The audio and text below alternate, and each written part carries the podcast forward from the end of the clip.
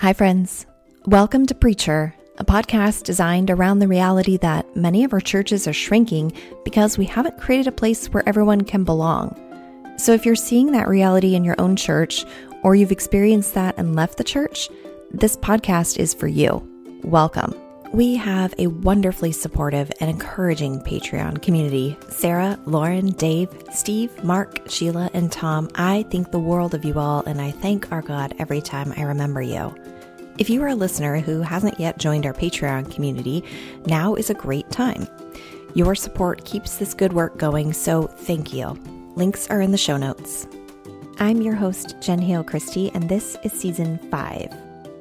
It's an interesting time to be alive. Um, 2020 has so far been filled with tragedy and horror, with pandemic and apocalypse, um, and also with great creativity and and gratitude um, and recognition of of what we have.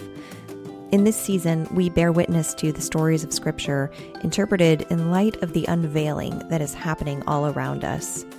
May God grant us a spirit of kindness and humility, with ears to listen and energy for the difficult work before us.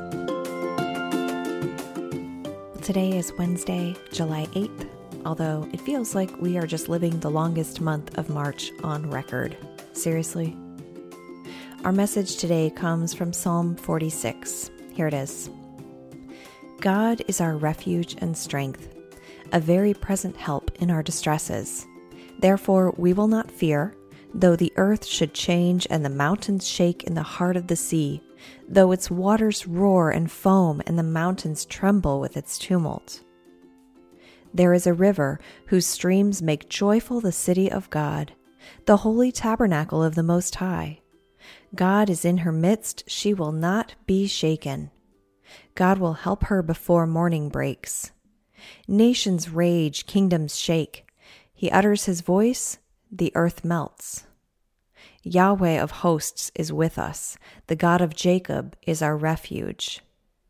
Come, behold the works of Yahweh, what horrors he has set on the earth.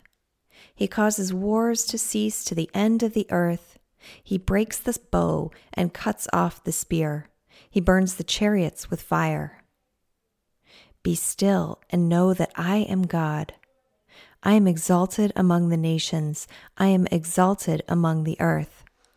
Yahweh of hosts is with us, the God of Jacob is our refuge. The word of the Lord. The 46th Psalm has a very odd flow, or lack of flow, to it there's this refrain of God is our refuge, and there's war language, and then, like, right in the middle of all this, there's a description of a city with a river that seems so out of place. As the psalmist begins, the words are almost trite. You know, we're all nodding our heads and buying into what they're saying. We agree. God is our refuge. Amen. We will not fear. Nope, we're not afraid. Even though the earth changes and shakes, we're not afraid because God is our refuge and strength, our help in times of trouble. We still regularly proclaim this message in the church, don't we? We sing songs like, You, O Lord, are my refuge, and Rock of Ages, and Hide me away, O Lord. But is this really our response? When the pandemic reaches our nation and cases start multiplying uncontrollably, when we didn't actually flatten the curve when our nation is teetering on the brink of chaos as we finally begin to reckon with centuries of race based oppression and violence? Do we clear our throats and sing loudly about the Lord of hosts who is with us, the God of Jacob who is our refuge? Or do we stumble and have trouble believing that God is even still here? What does our faith look like in the midst of a shaking earth and a raging sea? in the midst of waiting for test results and watching the protests and the riots?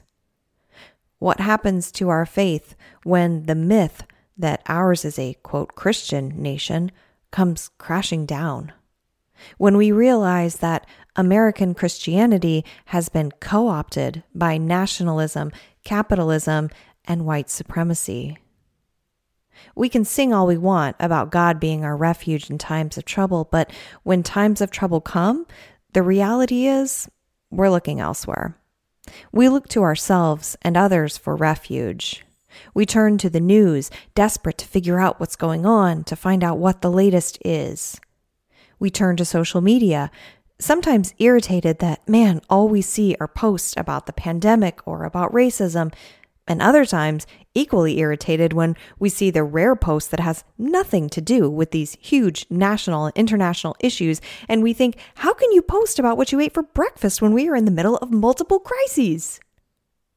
It's not that we shouldn't lean on others and help one another. Of course we should, but do we really think we don't need God? I'll be the first to admit that my prayer and worship life has really suffered over the last several months. I don't know where to start. And even if I can affirm theologically, if I can mentally agree and say, yes, God is sovereign, my faith struggles to keep up.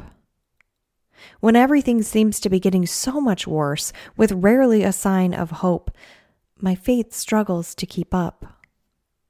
When my dear friend is losing her battle with cancer, in spite of thousands of people around the world who have been praying, fervently praying for three and a half years, my faith struggles to keep up. I'm not saying I'm losing my faith or that I'm particularly upset with God, although maybe I am, because seriously, God, you could do something about my friend. I know that we have really big issues in the world and those are really complicated, but you could do something about my friend. It would not be that hard for you. She is only 37 years old. She's a really good person who should have a long life to live. As a nurse, she's dedicated her life to being your literal hands and feet for people whose bodies need care. She was doing your good work of healing and restoration in the world. She's followed you her whole life. And she and her husband are raising their daughters to follow you too. And don't even get me started on her husband, because he's one of my oldest friends, and we were hardly out of high school when he watched his mom slowly suffer and lose her battle to cancer. And then his stepdad. And later, he lost his dad too. He has lost way too much already. How can you just sit there and not stop his wife from dying? I hear the psalmist saying that you're our refuge and our strength. What I really want, though, is for you to be the great healer, to be the great healer that we have been asking and begging for a miracle. What are we supposed to do when you don't come through? When the answer is no or just silence? God is our refuge and strength. The thing is, though, and sometimes I really hate this, the psalmist does not say that that the earth won't shake anymore, that there won't be any more storms or trouble or losses. The psalmist does not say that if we put our faith in God, there won't be any more disasters or cancer or pain or loss. What the psalmist says is that God is our help in times of trouble, a very present help in our distresses. Friends, we have been struggling under the weight of a massive pile of distresses. The pandemic was a heavy one, but it wasn't the first. And the current state of race relations is a really heavy one, but it won't be the last. And maybe you have lost someone close to you recently, or maybe like me, that loss is imminent, and that's a different sort of grief. We're struggling under these burdens and they're taking an actual physical toll. And I don't think I can keep walking with all of this weight on my back. The physical pain that drives me to the chiropractor and the ibuprofen only to need it all over again two days later. That's how I know I can't keep doing this. My body is screaming at me to do something different. And God's word reveals at least a part of the problem. How can I claim that God is our refuge and strength and then not even try to depend on God in the midst of all of this? But I don't know where to start or what to pray. The psalmist has an answer to that particular objection. Be still and know that God is God and I am not. You know what I think that partly means? not trying to carry the weight of the world on your shoulders. I mean, literally. It's it's a thing that we say, but like seriously, it feels like a lot of us are actually trying to do that these days. You know what else I think it means? Not filling every moment of every day with words and noise, with books and audiobooks and Zoom calls and text chats and music and conversation and Netflix all day long from the time your head is off the pillow in the morning until it crashes back into it at night. I think it means spending some time in stillness and quiet. And that just feels so hard right now. The quiet is where I might hear something I don't want to hear. In the stillness, I might have to face some anxieties and some realities that I've been trying to manage very well, thank you, by drowning them out with all the noise all day long. But right there in the middle of the pandemic and the racial unrest and the grief, there is a holy city. The psalmist invites us to look into this new reality that we can't quite yet see. The author is painting a vision of the future city of God. The psalmist talks about the new Jerusalem and, and uses this language um, of poets and prophets of old. There's a city with a river flowing through it that gives life to everything. And this is the language used in Ezekiel 47 and Revelation 22. The new Jerusalem is, is like a second Eden, with the river that brings fresh water to trees and they bear fruit all year round. This new Jerusalem is marked by endless light and life and the presence of God. And because God is there in this holy city, nothing can harm it. But we are not yet citizens of the new Jerusalem. We don't still live in the old Jerusalem, but we aren't in the new city yet. We live in the in between times, the already and the not yet. God's community has come near. We can see signs, we can point to it, but we're living in hopeful anticipation of its fullness. There's a new community emerging under the watchful care and loving guidance of God, and we are witnesses to it. But still, the nations are raging, empires rise and fall. But God's voice melts the earth. The same voice that spoke all of creation into existence is the voice that speaks to us today. Be still and know that I am God. Be still. God is our refuge and our strength, an ever present, always with us, never abandoning us, helper.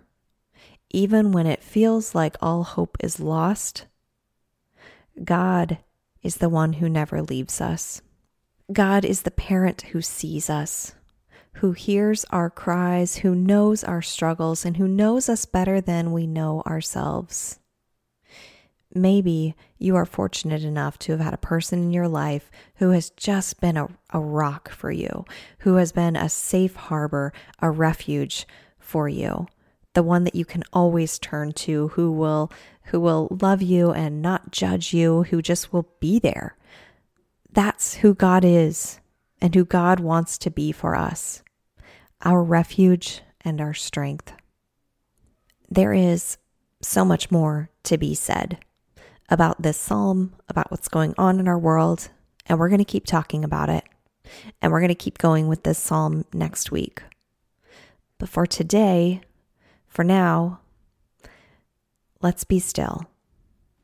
If only for this one day. Let's practice being still, quieting our minds, turning off all the noise, even if just for a few minutes, and, and meditate on the truth that God is God and we are not. Peace be with you, friends.